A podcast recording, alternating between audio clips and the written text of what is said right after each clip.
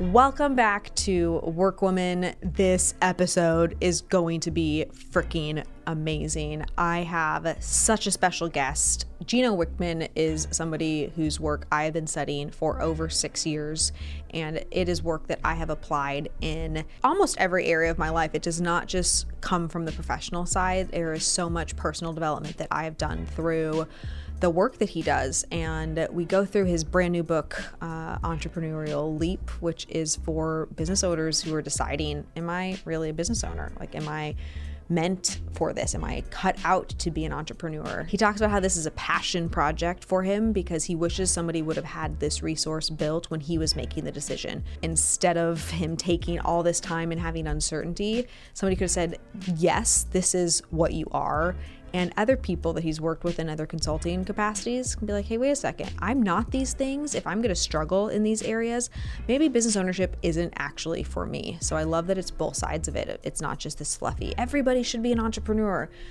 Because oftentimes, like, there are a lot of people who really are not cut out to be an entrepreneur and really don't understand what it looks like. So, Brandon and I hopped on a Zoom call with him. We were both able to ask the pressing questions that we have, and I hope you thoroughly enjoy this incredible interview. Gino, it's a, an honor to have you on our podcast, and we decided to do a joint podcast with you because of the, the work that you've done and how it's made such an impact on both of us and how we think about business and put strategies and, and so many things in place. And so, thank you, first of all, for joining us on the Workwoman Show and also the B Dawson. The B Dawson Show. Well, right back at you. It's an honor to be on both of your podcasts. It's a two. It's a twofer. It's a two in one. Yes. Oh, nice. So with that, Gino, I would just love to start this off by getting a better understanding of your origin story. We know it, and through reading the entrepreneurial leap, which we're going to get into a little bit later, it goes into just the incredible history that you've had with building businesses and family businesses. But we'd love to hear it from you, and so our audience can get to know you a little better. Yeah, well, I'll give you the lightning fast, high level version. And if you want to drill down and back up the truck, we can certainly do that. Uh, but very quickly, uh, I've kind of been an entrepreneur my whole life, but really got the entrepreneurial spirit at 21. So uh, after graduating high school, did not go to college, was not for me. So as my friends went off to college, I wanted to go make money. Uh, actually ended up working in a machine shop, but made a ton of money. At 21, I saved up $8,000 and took my leap and just did a bunch of different stuff and then lost all of my money. Anyway, with that said, I found myself in the real estate industry. I ended up taking over a family business. My dad had created a program and built a company that was the number one real estate sales training organization in North America. When I took it over, I discovered it was in desperate need of a turnaround. Uh, but I really felt I could save it. And so I turned the business around in three years, got it growing and healthy, got out of some deep, ugly debt, ran it for seven years. We decided to sell, successfully sold the business. Uh, I stayed on for a year and a half to transition in the new leadership team and then set out to pursue what was my ultimate passion and purpose, and that's helping entrepreneurs. And that's what led me to creating EOS. During the family business, I got involved in EO, what was once known as YEO, the Entrepreneurs Organization, and the Strategic Coach Program. And it was those two things that just kind of opened the whole world up to me and where I really realized my calling. And so when I took the leap into helping entrepreneurs, the first five years was just me working with my clients, putting the finishing touches on EOS, doing 500 full day sessions with about 50 different companies. And then I decided to leverage the whole thing. And so then I joined forces with a partner, Don Tinney, and we built it over the next 15 years into an organization with a couple hundred people. And we then sold it. And so as we sit here today, there are over 400 EOS implementers all over the world. We're impacting over 100,000 companies, selling lots of books, making a huge impact on lives. And it's a whole heck of a lot of fun. And then the last little point is when I was 40, I said, when I turn 50, I'm going to devote some energy to helping entrepreneurs in the making. And that's what led to this new book, Entrepreneurial Leap, which is very much a passion project. And so in the next 10 years, I want to impact a million entrepreneurs in the making and help give them a huge jumpstart on taking their entrepreneurial leap. That's the fastest version I can tell you of my story. That's awesome. You know, our mission is to impact a million businesses. Love it. So it's it's it's interesting how aligned and consistent uh, your mission and our vision and mission is as well. Yeah.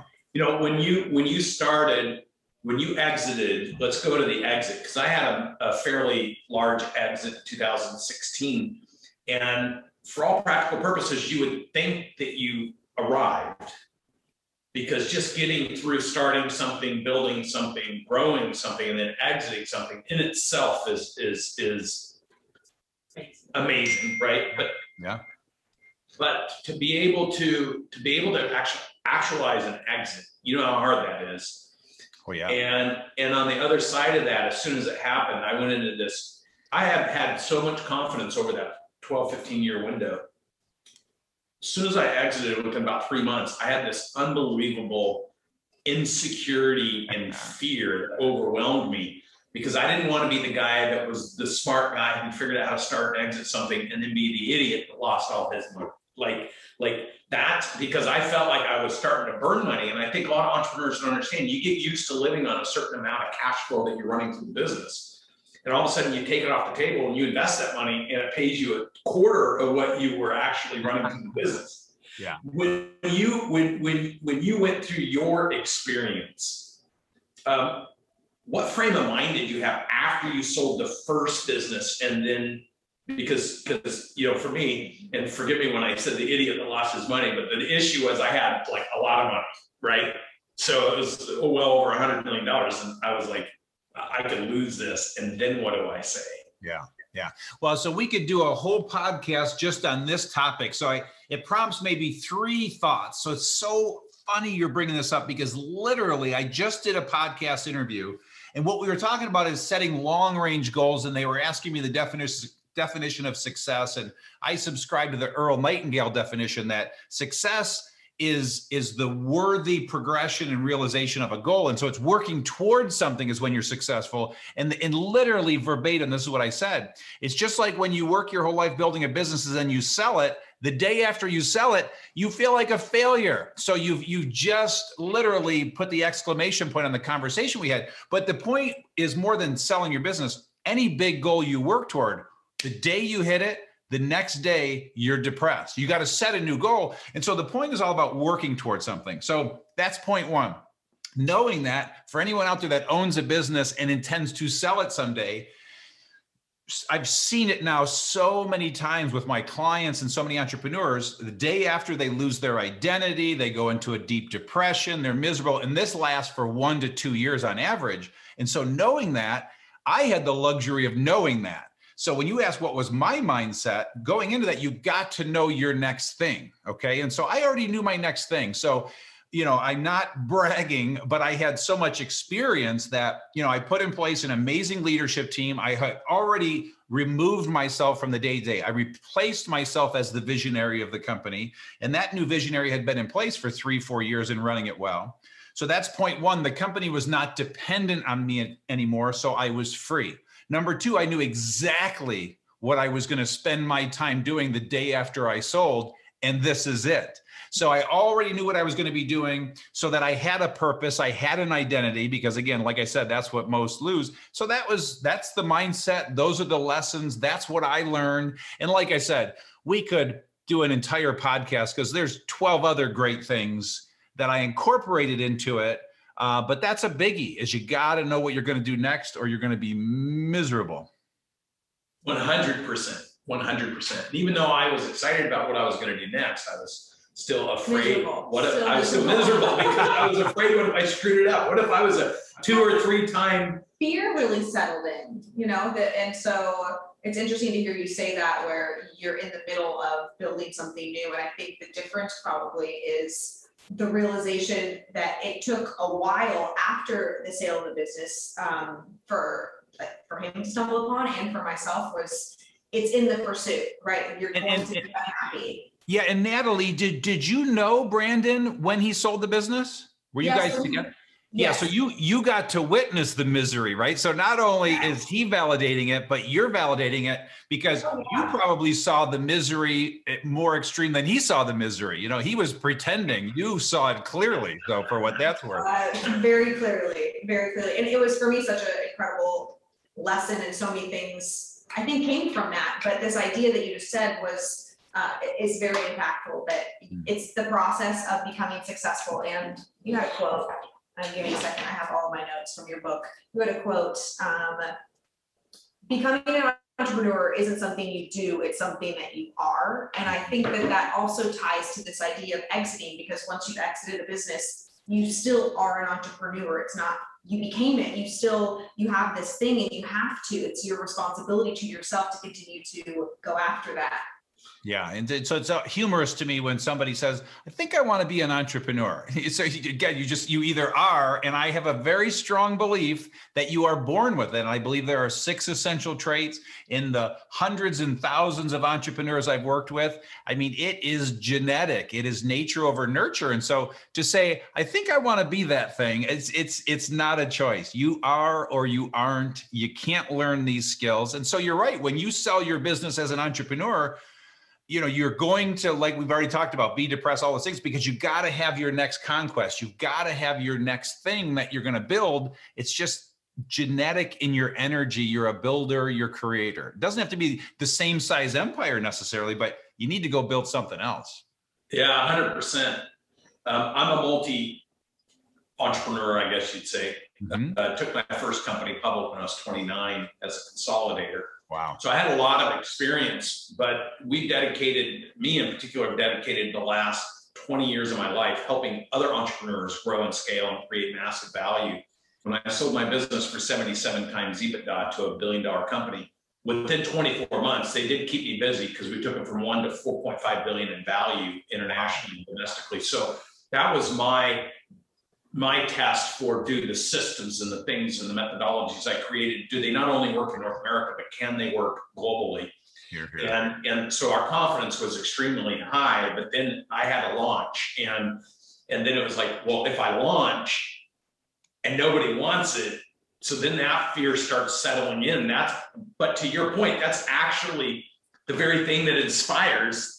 It's the challenge, it's the risk, it's the danger, it's all those things that keep you in the game and, and focused and excited. And I think you and I would agree that entrepreneurs that do go through an exit and they don't have something keeping themselves in the game are in jeopardy of losing the money that they did create. Yeah, and it's you know I, I I'll go a little bit of a tangent, but it's right on. And so there's this amazing new series on Netflix called Peaky Blinders, and most people have watched it, and it's incredible. But it's this hard-charging criminal, but he's an entrepreneur. He's got all the six essential traits, and at- at about the third or fourth season, he gets to a point where he's got no more enemies, nobody to fight, and so he takes six months off. And he is miserable. He drinks himself to death almost. He tries golf and he's throwing golf clubs. And then at the end of the six months, he walks out his front door and he says, I'm getting back to work. So then he had to go create his next problem. It was, I laughed. It was the perfect embodiment of what happens to every entrepreneur when they retire, sell their business, think they're going to stop. It's really hard to stop. You know, I, I coach a lot of business owners that struggle with finding, attracting, uh, developing, um, and, and aligning and then retaining great people. And, and there's this thing that I call the entrepreneurial dilemma, which is they carry the same thought that got them to start their business into the business. And one of those thoughts are people who are good are going to leave me because they left where they came from. And so the psychology of being an entrepreneur and keeping great teams, because you and I took the same track. When I sold my business, I intentionally, 10 years before I sold it, created a holding company that gave equity to all my leadership team. When we sold the business, I took half of my earnout and gave it to my team. And I'm proud to say that Next week will be the fifth anniversary. I will no longer be the CEO of the company. I've been the CEO for 60 months, but I physically haven't been in a location in two years. We've hit our targets. The teams are all still there running it. Talk a little bit about when you, from your perspective, when someone does start a business and they leave wrong where they were at. Let's say they take customers and they they they become a victim mentality. They don't take care of me, and they're on the payroll for nine months, setting their side gig up, and then they leave. It's my experience they carry that belief that that's how people do it. And I watch so many entrepreneurs run off their stellar future team members thinking they were going to do the same thing to them and then actually mistreating them unconsciously. Have you had that experience? Have you seen that? And what are your thoughts on that? Yeah, and I so I would come at this a little bit different because I um, I'm not going to get into the psychology and the history of it. The way I'm going to come at it is with a contextual point that says, you know, first there's a there's a saying that says people don't leave their company, they leave their boss. Okay. And so if they're leaving, they're leaving you with all due love and respect. There's something you're doing, they don't like you, they don't want to be around you, they leave you. So just know if they're leaving you, it's you. So fix that first, point one. Point two, however you found them and however you they got to you, I'm always less concerned about that again, unless they broke out of prison or murdered three people. So let's just assume that it wasn't something evil that they did. I gave her a pass. Yeah. and everything they did was ethical. Okay, let's just assume because if they've exhibited signs of not being ethical, trust me, that pattern is going to continue. So let's pretend they got to you in an ethical way. I would suggest to you they're probably never going to leave you if they are stimulated, share the same passion, are compensated well, if you are a great boss. So if all of those things are in place, I, you know, when I say never leave you, that's an extreme statement, but they're going to be with you for a really long time. And I'm proud to say with EOS Worldwide, darn near the same leadership team we left them when we sold three years ago is the same leadership team that's still in place and most of the people because they just love it there. We found the right core value fit, we found the right passion fit, they're compensated well. And you know, everyone around there that's a boss or a leader is a pretty darn good boss or a leader. So anyway, that's I just come at it from that way and I don't get into the whole you know when the when the owner is thinking they left them they're going to leave me. I mean that there's some psychological issues going on there that therapy is the only solution to that. Um, so so that's you know my two cents. Uh, many of the business owners that i've worked with over the last 20 years they started their business because they didn't want a boss. They didn't want somebody to put a limit on how much money they can make. They didn't want someone controlling their time. They didn't want somebody telling them what to do. So they started the business because of what they didn't want, mm-hmm. not because of what they were so enthusiastically excited about building. Mm. And when I read your book, I, I, I see the characteristics. Are you an entrepreneur? Or are you not an entrepreneur? I think this is a great way to define for many people because there's 31 and a half small to mid-size, 31 and a half million small to mid-sized businesses in the United States. 25 million have a single employee. So obviously those people are struggling defining themselves as a business owner or an entrepreneur, right? Exactly. So yeah, that's so I love that because so to introduce this content in the book into what you just said, utopia is that I wrote the book in three parts confirm, glimpse, path. And so, confirm is first and foremost confirming that you have these six essential traits. There's a free assessment you can take. Once you confirm it, I show you a glimpse of the life, which helps you start to design the perfect life. To your point, doing what you want to do, taking this leap because of the things, the reasons you want to do it, and then showing you a path to increase your odds of success, eliminate half the mistakes. So utopia is that everyone takes their leap for those reasons. I don't know the math, but if I had to guess the math, I would say most are leaving pain. They're leaving for all the reasons that you're talking about. And so I would suggest it's a match made in heaven that when they leave out of frustration or all those other reasons, combined with doing it for all the right reasons, that's mm-hmm. a match made in heaven. But I, I don't know that not, I don't know that anything's ever going to change this person with six essential traits stuck in an academic system, a corporate world system, a job, you know, getting itchy, getting frustrated, wanting to leave because it just feels so uncomfortable and claustrophobic, or they get laid off, or, you know, a pandemic hits, or whatever the reason is, they're put out to pasture or they're frustrated and leave their situation. I think that's still going to be a majority of the reason that they leap but mm-hmm. hopefully, combining these two conversations helps them take a better leap and do it for all the right reasons, but do it in alignment with what they're built for. And what I'm showing them how to do is build the business they're built to build because the world is being convinced that the only business to build is a billion dollar tech unicorn. And trust me, there are lots of other options. And every entrepreneur is not built to build a billion dollar company. And there's no shame in building a $4 million heating and cooling company if that's what you're built for. So, anyway, I, I hope that makes sense. But uh, that would be my answer to your question.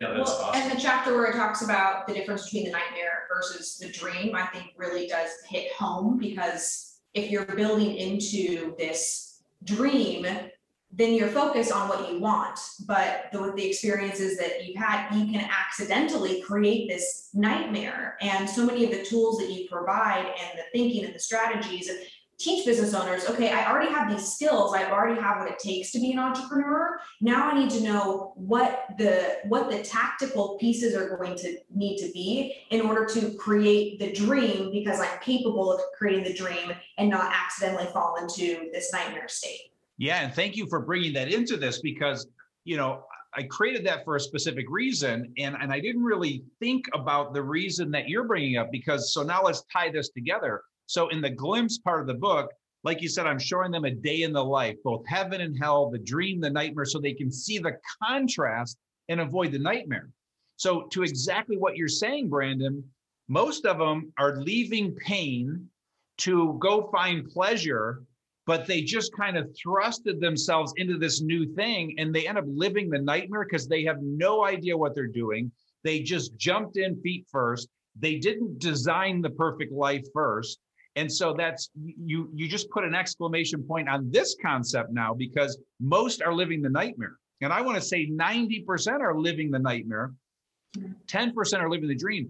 You can absolutely live the dream and you can live the dream by going in aware of all these things and designing the perfect life and then building that. So so thank you for kind of pulling that whole thing together before you ask your question, I just want to follow up on that. So as I was reading the book, one of the primary questions I kept asking myself and that I was excited to be able to talk to you about is why you had this drive to write a book that for the first half of it is kind of, or third of it is kind of talking people out of entrepreneurship. And I'm curious to hear experiences that you've had with entrepreneurship potentially gone wrong in these nightmare stories and why that was such a driving force behind the book.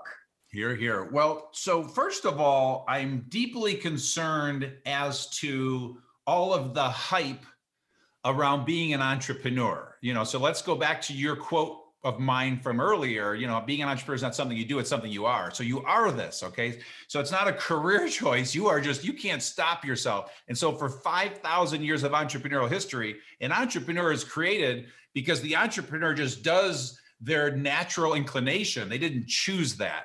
And so I want to start there because we're in a time right now where everyone's being sold entrepreneurship is the greatest thing on earth and you should all be entrepreneurs. And that's really dangerous because I believe about 4% of the population are entrepreneurs. And if 80% are being convinced of that, that's a formula for disaster. And so I'm trying to save lives. I'm trying to save people from 10 years of hell. And so I am breaking hearts, sadly. My mission is to find the 4% wherever they are because they're in universities, they're in corporate America, they're in the prison system. 25% of all prisoners, they're entrepreneurs. They just use their powers for bad, not good. And so look out when they realize they can use those powers for good. But wherever they are, it's a matter of finding them and showing them the life they're born to live.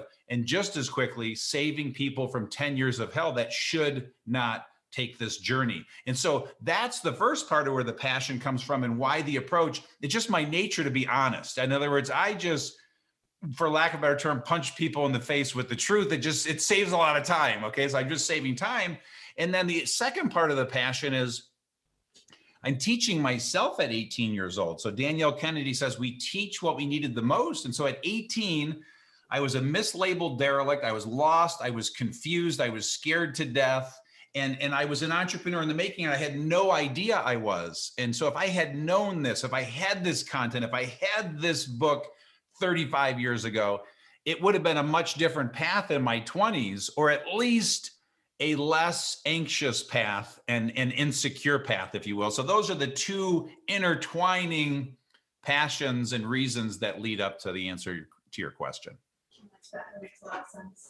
So Gino, I talk about, um, I, I, I've done so much research from 2009, 10, 11 through 16 with two ma- uh, major research companies. And, and we reverse engineered about 3,800 different businesses across the spectrum, about 100 different verticals. Because the thing I was looking for, my expertise is in taking individual independent business owners and massively growing, scaling and participating with them as an alternative to private equity. Yeah. So what I wanted to understand is at the different levels of scaling and growing, what are the things that need to be in place that weren't in place that caused businesses to fail and collapse? And this is the work I started when I first met Jim Collins and started looking at good, great, great by choice, how the Mighty falls. And this, these were the discussions of, okay, this, you can map this to 30 year old legacy, billions of dollars size businesses. But who's mapping it to million dollar businesses or three million dollar businesses or five? And he says, it's just too complicated, too much work. That was put me on my mission.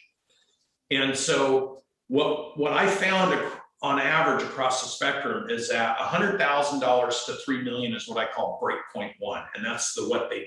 Does it work? Once they get up to a certain size, they accumulate a couple people to help them. And the range is somewhere between, you know, half a million to three million is in that first breakpoint. Then breakpoint two is three to eight million, and that's kind of like how many people they throw at it and, and, and can get people enthusiastic and excited about putting the rubber bands around things to keep it to work.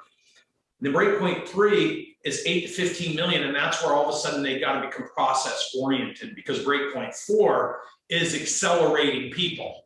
And if you don't create in breakpoint three that process around that and at least two or three leaders in the organization that understand why we do what we do, what the impact is, and how to measure that and align people with it. Then when they get into breakpoint four, which is which is that 25 million range, they tend to collapse back on themselves. And that's what the research showed. And we did this all the way up to a billion dollars. And part of my enthusiasm of selling to a billion dollar company is how much further can we take this by deploying across the spectrum of their universe? Your experiences in, in your growth, because you you you grew a business to breakpoint five, six, seven, eight area. What were your, your experiences in the growth cycle where you were like, oh, I'm bumping up against something and I need to find a way to break through that? When you think back to your growth trajectory, were there moments where you're like, hmm, I wish I had this, I wish I had that, or I wish I had done this or that? Yeah. Yeah. So um, trying to just think about how to articulate this. Uh, because it's so interesting how you come at it and you're way smarter than I am. So so the way I always approach things is I say forget about why this is happening, just do this. So, you know, you are clear on a lot of the why this is happening. So I'm going to give an answer that comes at it from a little different angle. And what's interesting is um, with what I created with EOS and what it is that we do for companies, we do a lot of the same things. And so we're actually competitors, and that's great. We all have lots of competitors. The world needs competition. And so we're going after a lot of the same market, but the EOS market is a 10 to 250 person company. And so it's really important that you understand that first. That's who I created EOS for speedboats, small entrepreneurial, privately held companies. Now, 80% of all of our clients reside there, 80% of the 100,000. 10% are larger, 10% are smaller. The reason the larger ones stay with it is they learned how to stay entrepreneurial, but when they become bureaucratic over 250, which is what usually happens, no moss with EOS because you're bringing in professional managers, you're getting bureaucratic, whatever. So the point is, that's our sweet spot. So I can only answer that sweet spot. But before I say that, I want to share that with Entrepreneurial Leap. You know, the main topic of this podcast we're a match made in heaven because I want to get them all to start really well with Entrepreneurial Leap. And then all of a sudden they're ours at, you know, when they get to the next level. So I would say this, what, what you're calling, you called it a break point, right? Is that the verbiage you used? Yeah, what we call it is we just call it hitting the ceiling. And then there's a great article that was written, Harvard Business Review article on the evolution and revolution of business. And it shares a lot of the similar things that you just talked about. It's fascinating, the similarities.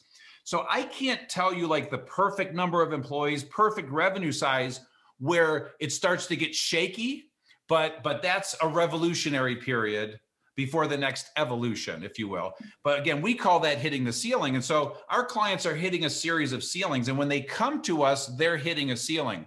And I feel like one of the first big ceilings is right around 10 employees. Once they get past seven or eight, they start to reach a level of complexity where process, systems, people. So that's where EOS comes in. And so what I would suggest to you is um, there's that first ceiling roughly you know then maybe there's another ceiling at 40 another i don't want to say perfectly where it is but once we break them through that ceiling they're going to hit another and then they're going to hit another and they're going to hit another and so it always comes back to these tools that i created and the system that was created. So it's all about them looking at their accountability chart their structure looking out into the future and saying what's the right and best structure to get us to the next level? And we always teach structure first, people second, because if they start structuring around people, they're going to make a mistake and get stuck. So when they structure for the next level of growth, sadly, that means people are going to go and people are going to come. And most people aren't ready for that. And so, to your point, when they're hitting that one of those points you're talking about, some of them stay there forever because they will not make those tough decisions. So that's just one example of how we help them break through. Like you said, all of a sudden process and systems become very important at that level. Um, so anyway, I don't want to go too far, uh, but those are just some examples. And and then again, yeah, you know what? come in. Please. You know what I loved about um, the ability to communicate with you is that even though you refer to us as competitors, I think we're complementers because mm-hmm. we use your methodologies that we read in Traction. Uh, we are different in how we complement, but we also recognize the strength of that system. And I think I think what I really love about what you're doing now is when I talk about breakpoint one, 100,000 to 3 million, there really isn't. And I say I'm not the person that wants to do this passion work. Yeah but you're the zero to a hundred thousand in this leap. And so I recognize that that the, the the approach, the system, the process, the psychology, the the attitude, the determination is all addressed here yeah. before you're a casualty. And I talk about, I, I think what's really important for people to hear are true numbers. Like law of large numbers never lie. And so when you have 31 and a half million small to mid-sized businesses, 25 million of them have one employee, 5.3 million have between two and 15, which is that zone you just talked about. And that's where that's where majority gets stuck. And then 600,000, so less than 1.8% have over 15 employees. So, and in that range, two thirds fail every five years cyclically. So to your point, that that hell, that pain, we are on the same mission and and i admire how you took your approach to building a system for small to mid-sized businesses to follow because that's exactly what i do except for i approach it differently than you guys approach it but there's such a complement mm-hmm. But truly being able to identify the future entrepreneur who's going to make a massive impact the thing I'm really excited about is because now we're not competitors. You've, you've sold that business, and there is there are some things that we can collaborate on because our ecosystem runs. Uh, my business partner has over 16 million social media followers, and we literally run two to three thousand people a month through our schools, our programs sales, marketing, business scaling, leadership, training. And the businesses range everywhere from startup all the way up to you know hundreds of millions of dollars in size.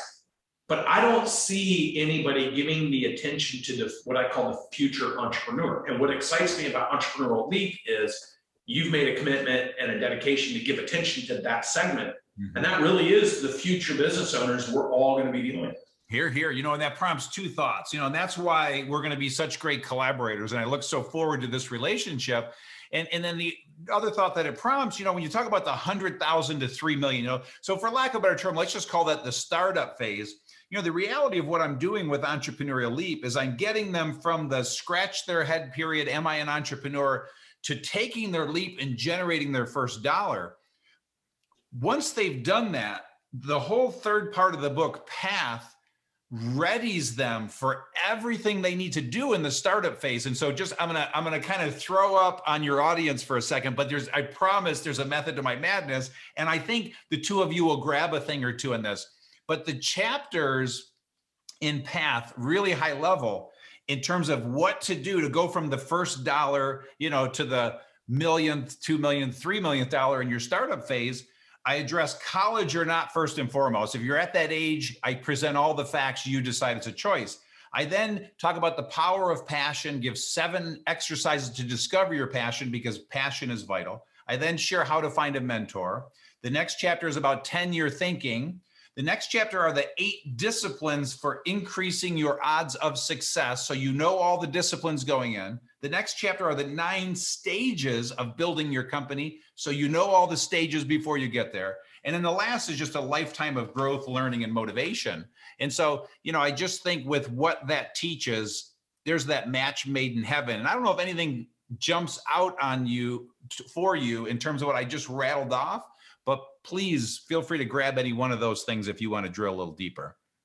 The college or not piece is fascinating to me because yeah. both of you guys didn't go to college. I did go to college, and there's you i don't want to steal what the book says but I, I really appreciate your approach and for the audience who is kind of in that age where you're like should i go to college or should i not go to college highly highly recommend reading this chapter because it might give you different advice than you would assume that somebody who didn't go to college has created what you've created is giving yeah, and, and, and what's important is it's not an anti-college message. So even though Brandon and I didn't go, we're not saying don't go what I'm saying is it's a choice, and I present all the facts, all the data, and then you will make a conscious choice.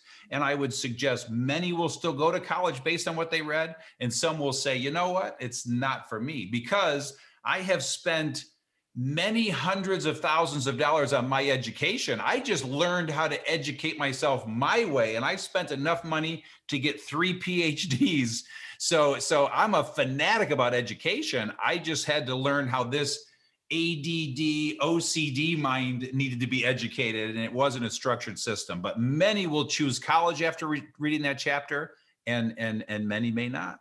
I did a podcast called "My Eight Million Dollar Mistake," and I I say that's my college education because I, I I I tested myself and blew eight million in the process of doing it on my own money. Never took a, I've never taken a dime.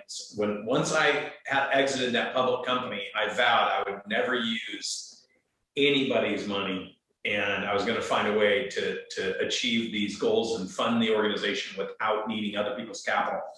And so, you know, I'm I'm pleased to say we are on our second startup or third, my third, and we in 24 months have generated over 35 million in revenue and 20 million in profit.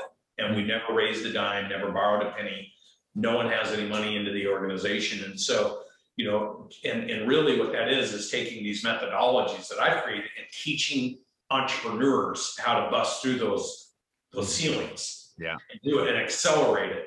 And, and so the collaboration with you on this is, is, is so near and dear to my heart because you and I were these people that need to read this book. You and I were them.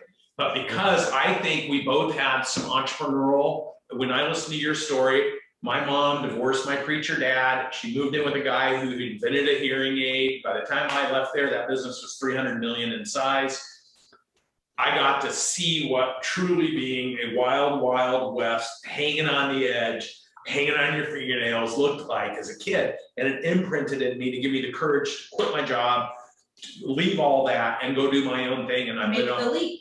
make the leap. And I think the thing that's missing is there's not enough people teaching people like where you and I were hmm. what that could painting that ideal scene or that picture or qualifying or quantifying or defining for people to say, hey, I want to opt into that. So people accidentally stumble into it and then they find themselves in that hell versus intentionally finding it. That's what I love about this book. Yeah, and, and, and, some colleges are getting good at it. It's just a few right now, but they're getting good at it. But I feel compelled to say one more thing on this college conversation because it's actually really cool. The point is, again, I present all the facts, you make the decision for yourself. But everything you're going to read about in those facts come from real world entrepreneurs that have degrees and they're giving you their advice. So the beauty is knowing that you're an entrepreneur and then going to college as an entrepreneur, it's a whole different way to go to college. And it gets clear on the reasons you should go to college.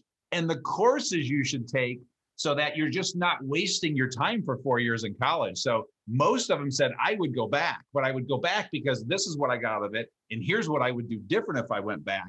So and again, many will decide to go, but you're going as an entrepreneur now. You're not going because society is telling you that's the next step after high school. I've interviewed so many people that when they're sitting there and you ask, what was it about college you loved? And they said, my parents wanted me to go, or I just needed to get any kind of degree to get out of there. But what you just said is the first time I've actually ever heard it, although I, I recognize the simplicity in your statement, which is go to college to learn all the tracks you want to learn so that you can be a better entrepreneur versus go just to get a degree. But I've never had anybody when I've asked them, so what inspired you to go to college? What it was like my parents wanted me to do it, or I just wanted to find the easiest thing to get through, or I wanted to go hang out with my buddies.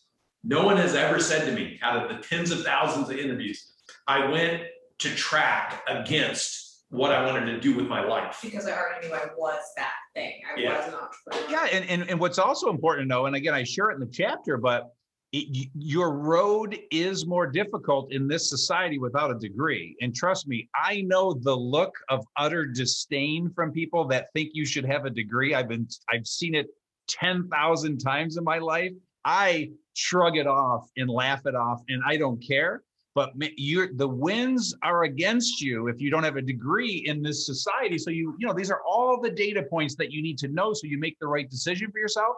Brandon and I, we wear it as a badge of honor and we push through that utter, utter disdain. If you're not capable of pushing through that utter disdain, go get a degree because then all of a sudden all the doors are open and you just keep moving forward, even though you're an entrepreneur. So again, you just need to know all the facts and then make the right decision for you. I think that what you described is exactly the type of personality that doesn't necessarily want the credentialing to have like an extra thing to make it a little bit harder. Like I, I see that in both of you. Obviously, there are people who certainly will go to college and have this entrepreneurial thing inside them, but I, I do think that that almost leads to people who like, okay, I can take that too, and I can take something else, and I can take this on and still be able to to create that success. I, I definitely see that in, in both of you. Here, here, here, here. Uh, I do have a question. So you just said um, a few minutes ago that you think around four percent are entrepreneurs. And so, what advice would you give somebody who has found their way into being an entrepreneur but isn't actually passionate or isn't a visionary? And how do they? They have a million dollar business or two million dollar business right now. How do they proceed? Yeah, and it's so it's really important. You know, I teach something in a book called The Entrepreneurial Range. You know, about the far right is the true entrepreneur, the far left is the self-employed. That's the one-person show. Far right is Elon Musk. And so you're all somewhere on this range, okay? Anybody that owns a business, and it's very admirable to be a one-person show. You're still free, you still make your own money, all that wonderful stuff. So you just have to decide where you are. So this gets to the point I make in Glimpse about my biz match and understanding all of the options for you and deciding the business you're built for. Because, like I said, it's okay to build a four million dollar heating and cooling company. So that entrepreneur just to decide needs to decide what do they really and truly want. And not everyone wants to build a billion dollar company. And so just know yourself. Just as quickly, though, if you want the billion dollar company, then you need to start making billion dollar decisions. You need to start doing the work to 10x your company as you guys like to say. So that's that that's where that entrepreneur has to start is what do they want? Because what pains me the most is when when I'll have a client come to me and they say, you know, they're doing 5 million and they say I want a 100 million dollar company and I ask why and I dig into that and it's because of the pressure they're getting from the outside entrepreneur world and the articles they're reading. And those are not good reasons. And at the end of the day they realize you know what? I want a 20 million dollar company. So the point in that is you just got to know what you want and then do the hard work to build that. It's hard building a $20 million company. Uh, so again, not, none of this is easy, but just, I would start there by just knowing yourself, knowing what you want, and then again, if you want to grow to a billion, go to the resources that teach you how to build a billion dollar company like you guys. If you want to grow it you know, and and have a, a, a balanced life while still growing it to whatever size, EOS might be the right choice for you, or it might be eMyth, or it might who knows. There's lots of resources, but then go find the right resources to get that thing that you want for your business. That would be my two cents. Hundred percent. Uh, my last question is around the idea of having a ten-year stretch where you're setting this target and you're really having ten years to give yourself the time to build into something, to create something. Walk us through why you pick ten years and how that's helping you currently and how that's helped you in the past. Yeah, and just like anything, I'm always speaking from experience. So when I learned the power of 10 year thinking at 35 years old, it transformed my life. And so right now, most people out there, they're they're so short-term focused. They want everything now, now, now, now, now. They want it this week, this month, this quarter, this year. Um, well, if you shift your thinking to thinking in 10-year timeframes, I'm not necessarily talking about 10-year goal setting, although I recommend that as well, but just thinking in 10-year timeframes. For me and for others that apply it, time slows down, there's a peace that comes over you. You make better decisions and you literally get there faster. It's the most ironic thing in the world. There's a great quote that says people overestimate what they can get done in a year, but they underestimate what they can get done in 10 years. And Les Brown said, all you need is a good decade. You can build an empire in 10 years. So, my point in that is, you know, the average age for this content is somewhere between 20 and 30. And so let's pretend somebody out there is 25 years old and they're hearing this and they're learning this content. By all measures, with science today, you're living to a hundred. Okay. So on the good side, you have like seven good decades left. Okay. So let's put that in perspective. You got seven great 10 year timeframes. And even if you're 50, you've got at least three good decades left, three good 10 year timeframes. And so if you'll just be more patient, like I said, time slows down, you make better decisions, you will literally get there faster. So I urge you, the chapter is called Take Action, but Be Patient. Take action, work towards something, work hard, try lots of stuff, but just know in 10 years you'll get there. Set that 10 year goal and just keep working toward it, and you'll be amazed at how fast you will actually get there. And so it's just changing that whole mindset, shifting your mindset and realizing how much time you really have. So at 53, I love it when a I'm talking to a 25 year old who's feeling urgency. You're like, oh my God. So anyway, that's that's that's this old guy's two sons. Yeah, well, you were you got two 53 year old old nice, guys. awesome, perfect. So you And one twenty-eight year Yeah, old. one 28. Feels very So- impatient. perfect. So there we go. That's perfect. Uh, Gino, it has been a pleasure. Thank you for agreeing to do this podcast. Uh, and for our listeners, you have to, you absolutely have to pick up a copy of Entrepreneurial Leap. It is transformative. It's going to help you understand if you're ready to make that leap and what the first steps should look like. Gino, I'm assuming they can buy this anywhere, but is there a specific link that you want to drive people to? Yeah, the, the epicenter of all things entrepreneurial leap is the website e-leap.com. So you'll find a ton of free tools. You'll find that assessment.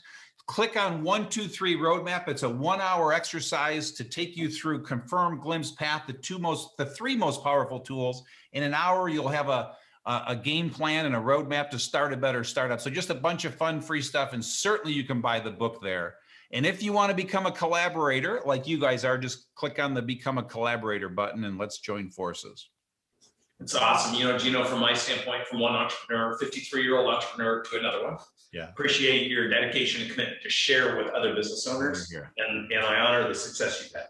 Thank you. It's it's heaven and I really appreciate your time. This was a blast. I'm looking forward to doing some big collaborations with you. Trust me. Here, here, here. Thank you to both of you.